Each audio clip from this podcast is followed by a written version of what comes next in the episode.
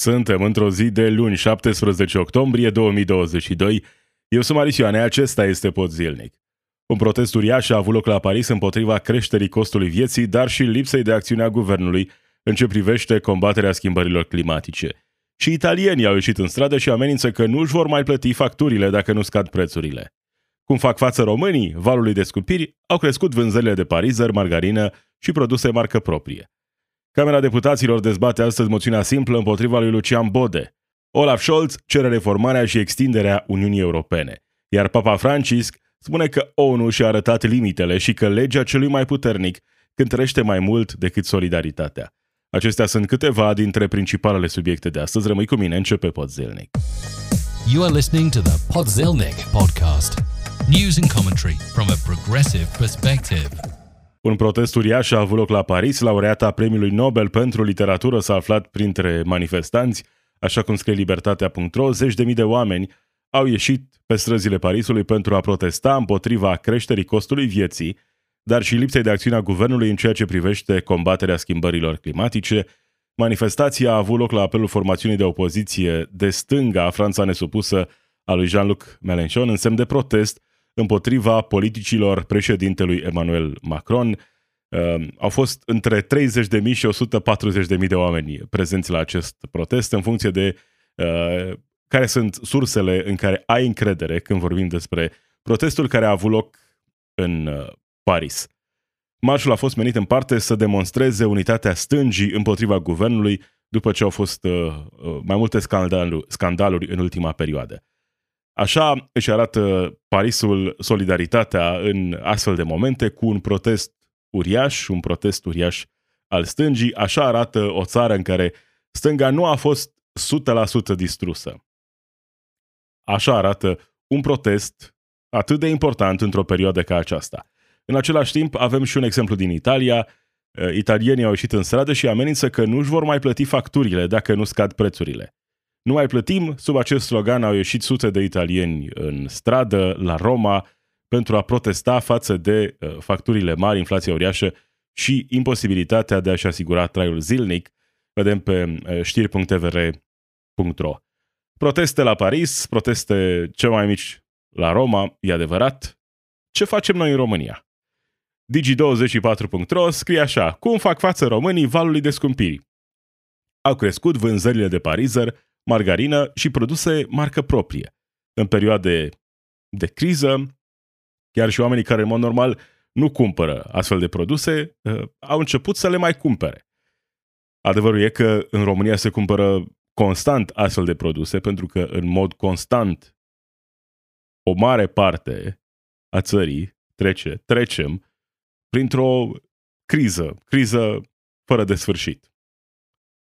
Dar așa uh, într-un moment ca acesta, poți observa contrastul. Cum arată o țară în care stânga încă mai există, în care chiar are potențial de creștere și cum arată o țară în care stânga aproape că nu mai există, stânga adevărată aproape că nu mai există, în schimb există extrema dreaptă.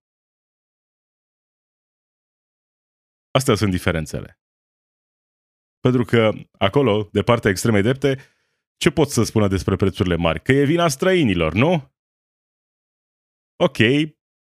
Și mai departe, ce vreți control în economie? Vreți ca domeniile esențiale, energie, ă, sănătate, să fie controlate în mod democratic? Nu prea. Nu prea. Și atunci, în situații ca acestea, n-au prea multe de zis. Sau trebuie să-și reorienteze discursul către, din nou, noi împotriva lor. Uite, ne fură. Străinii, știți, ăștia ne fură. Dar pe lângă asta, ceea ce se întâmplă în România, în, făcând așa, de la distanță, e adevărat, o comparație între reacția din România și reacția din Franța. Pe de o parte, noi suntem ceva mai obișnuiți să fim tratați în felul acesta. Suntem ceva mai obișnuiți să fim mințiți, că liberalizările din energie ne vor aduce prețuri mai mici, suntem ceva mai obișnuiți să acceptăm tot felul de situații complicate ca aceasta, în care suntem uh, insultați, ne este insultată inteligența când vedem companii care au profituri fără precedent, dar ni se spune, știți, de fapt, Putin, inflația, care e o chestie naturală, se întâmplă. Totul vine de acolo. Nu, lăcomia nu are nicio legătură. Sunteți voi proști, nu înțelegeți voi cum funcționează piața liberă. Stați liniștiți, băieți.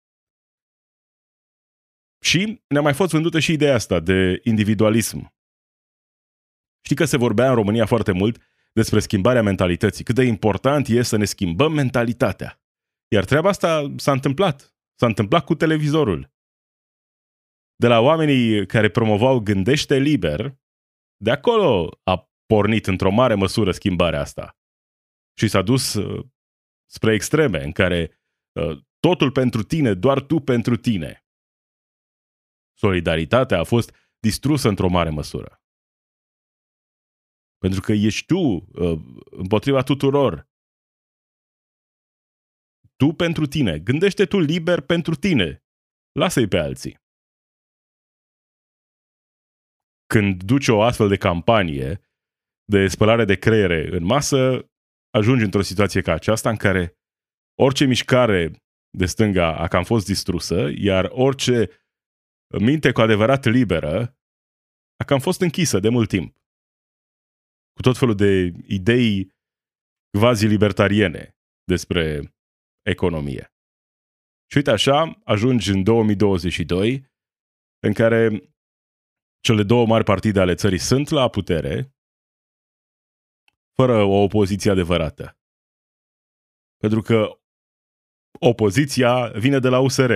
USR care e preocupat de tot felul de subiecte care nu au legătură directă cu provocările momentului. Nu sunt lipsite de importanță întotdeauna subiectele pe care le abordează USR, dar nu sunt cele mai presante teme pentru oamenii obișnuiți din țara asta. Că Bode a plagiat, că ăla și-a obținut doctoratul în mod fraudulos, ok, dar hai să-i învingem cu idei politice. Sau să-i învingeți cu idei politice.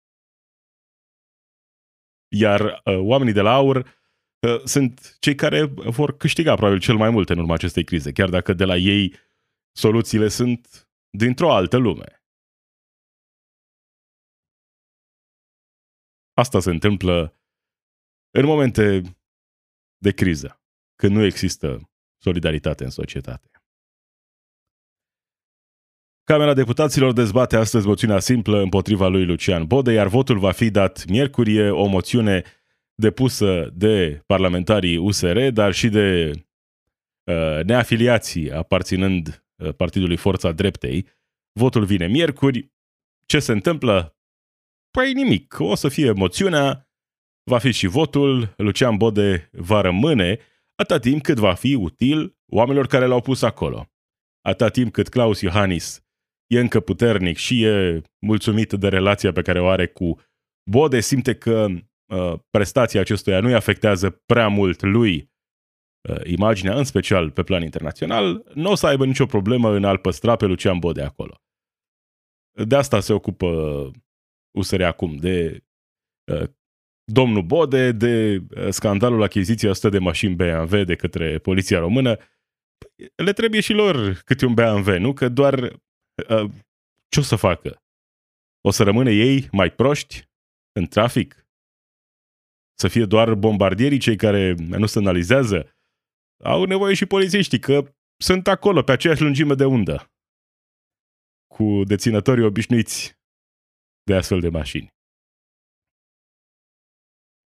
Marcel Ciolacu s-a întâlnit cu Olaf Scholz, spune despre acesta că e un model pentru PSD I-a mulțumit acestuia pentru sprijinul privind intrarea României în Schengen. Uh, socialiștii europeni au reconfirmat sprijinul pentru România, sprijinul pentru integrarea României în spațiul Schengen uh, și s-a întâlnit, a avut chiar o întâlnire cu președintele PSD Olaf Scholz. Cei doi au participat la Congresul Socialiștilor Europeni.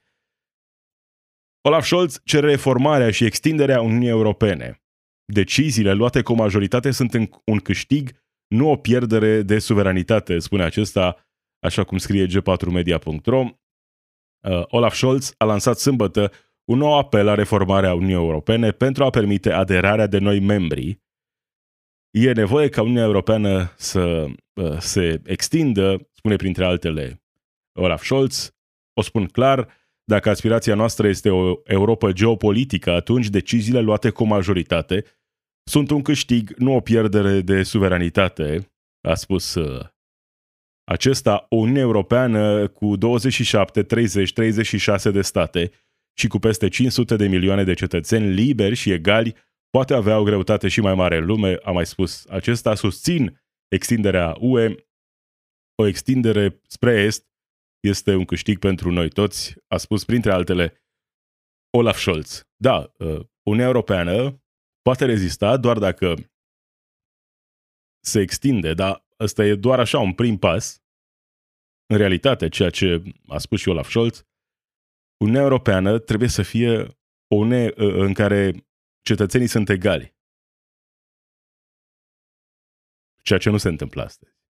O Uniune Europeană cu atât de mari diferențe între țările membre nu este o Uniune Europeană care va rezista în timp sau chiar dacă va rezista, va fi așa mai mult de fațadă. Nu va mai fi cu adevărat puternică. O Uniune Europeană puternică poate fi doar acea Uniune Europeană în care există mai multă democrație și mai multă egalitate de șansă pentru toți cetățenii. Condiții de trai similare între țările Uniunii Europene. Altfel, ă, asta e doar o poveste. Doar o poveste vândută oamenilor obișnuiți pentru a deschide noi și noi piețe de desfacere. Altfel, rămânem în situația asta în care ă, extrema dreaptă câștigă teren, în care viitorul nu arată deloc roz. E nevoie de o altă abordare la nivelul Uniunii Europene, e nevoie de mai multă democrație, în general. În Uniunea Europeană e nevoie să existe mai multă democrație, ceea ce nu există astăzi. Se întâmplă anumite lucruri bune, inițiative bune care pleacă de acolo, de la nivel central, dar democrația nu e vizibilă. Și în plus, oricâtă democrație uh, pretinzi că ai avea, dacă ea nu se extinde în, la, în toate nivelurile vieții sociale, dacă nu ai democrație, inclusiv la locul de muncă, mai multă democrație la locul de muncă, e aproape o poveste fără rost. Hai să vedem ce va urma pentru Uniunea Europeană. Câștigă această abordare cu extindere și cu mai multe oportunități pentru toți cetățenii sau de partea cealaltă câștigă cei care vor mai degrabă o Uniune Europeană care să-și păstreze toate beneficiile economice pentru cei puternici și să scape de toate celelalte elemente. Papa Francisc spune că ONU și-a arătat limitele odată cu pandemia și războiul din Ucraina. Legea celui mai puternic întărește mai mult decât solidaritatea. Asta spune Papa Francisc în noua sa carte, din care au fost publicate câteva fragmente în cotidianul La Stampa. Când vorbim despre pace și securitate la nivel mondial, prima organizație la care ne gândim este cea a Națiunilor Unite și în special Consiliul său de Securitate. Războiul din Ucraina a evidențiat încă o dată necesitatea de a face în așa fel încât actuala structură multilaterală să găsească metode mai agile și mai eficiente pentru rezolvarea conflictelor. Asta spune uh, Papa Francisc și, evident, e cu atât mai clar lucrul acesta într-o perioadă ca aceasta, cu război, faptul că ONU e o organizație care nu face prea multe în care câțiva oameni, câteva țări, membrii permanenți în Consiliul de Securitate, au dreptul de a se opune oricăror rezoluții. Nu, am spus nu și gata, s-a încheiat povestea. Chiar și pe teme care n-ar trebui să fie atât de controversate. Chiar și acolo apar uh, lipsă, apare lipsa de consens între membri. dar cu atât mai mult într-o perioadă ca aceasta, cu război în Europa. Noi explozii s-au auzit astăzi în Kiev, capitala a fost lovită de cel puțin trei explozii în această dimineață. Primarul a confirmat și o a patra explozie, se pare, explozie în centrul capitalei Ucrainei. Kiev, alerta aeriană continuă, rămâneți în adăposturi, a scris pe Twitter primarul Kievului. Continuă răspunsul pe care Rusia vrea să-l dea Ucrainei după acel, acea explozie de pe podul care duce spre Crimea, după contraofensiva de pe flancul de est și uite așa, războiul intră, a intrat deja într-o nouă fază. Dar suntem în acea perioadă în care, nu doar în România, să vorbești despre nevoia de pace e un subiect controversat. Să spui că pacea poate fi obținută doar prin negociere e parcă cel mai controversat lucru pe care poți să-l spui. Să prețuiești viața e din nou o opinie controversată. Sau a ajuns să fie o opinie controversată în anumite cercuri în România. Negociere, uh, inițiative pentru pace. Cum poți să vorbești despre așa ceva? Nu, pentru că se vinde ideea asta că poți să câștigi războiul împotriva unei puteri nucleare. Și că totul o să fie bine după aceea.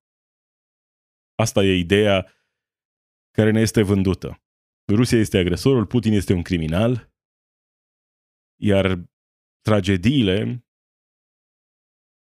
sunt responsabilitatea directă a acestui om. Viețile pierdute, destinele distruse, sunt responsabilitatea directă a lui Putin și a celor care susțin acest război de agresiune împotriva unui vecin, unei țări vecine.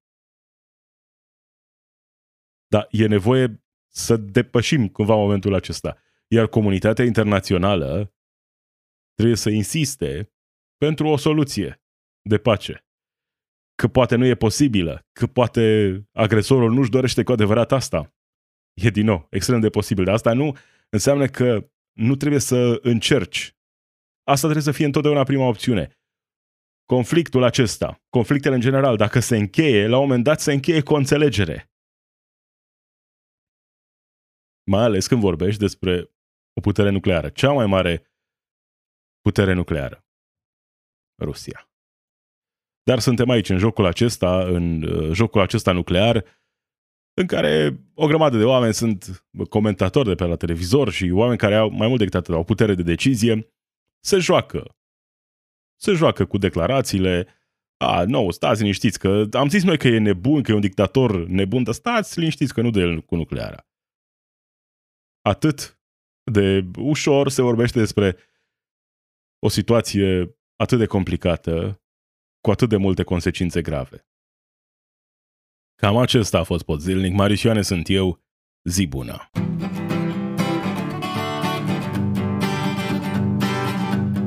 It's we who run the weapons plants and fight the wars they wage, and who work consumer hotlines from the inside of a cage. It's we who sweep the stock exchange where it's our lives they trade, but the black bloc makes us strong. Solidarity forever, solidarity forever, solidarity forever, for the black bloc makes us strong.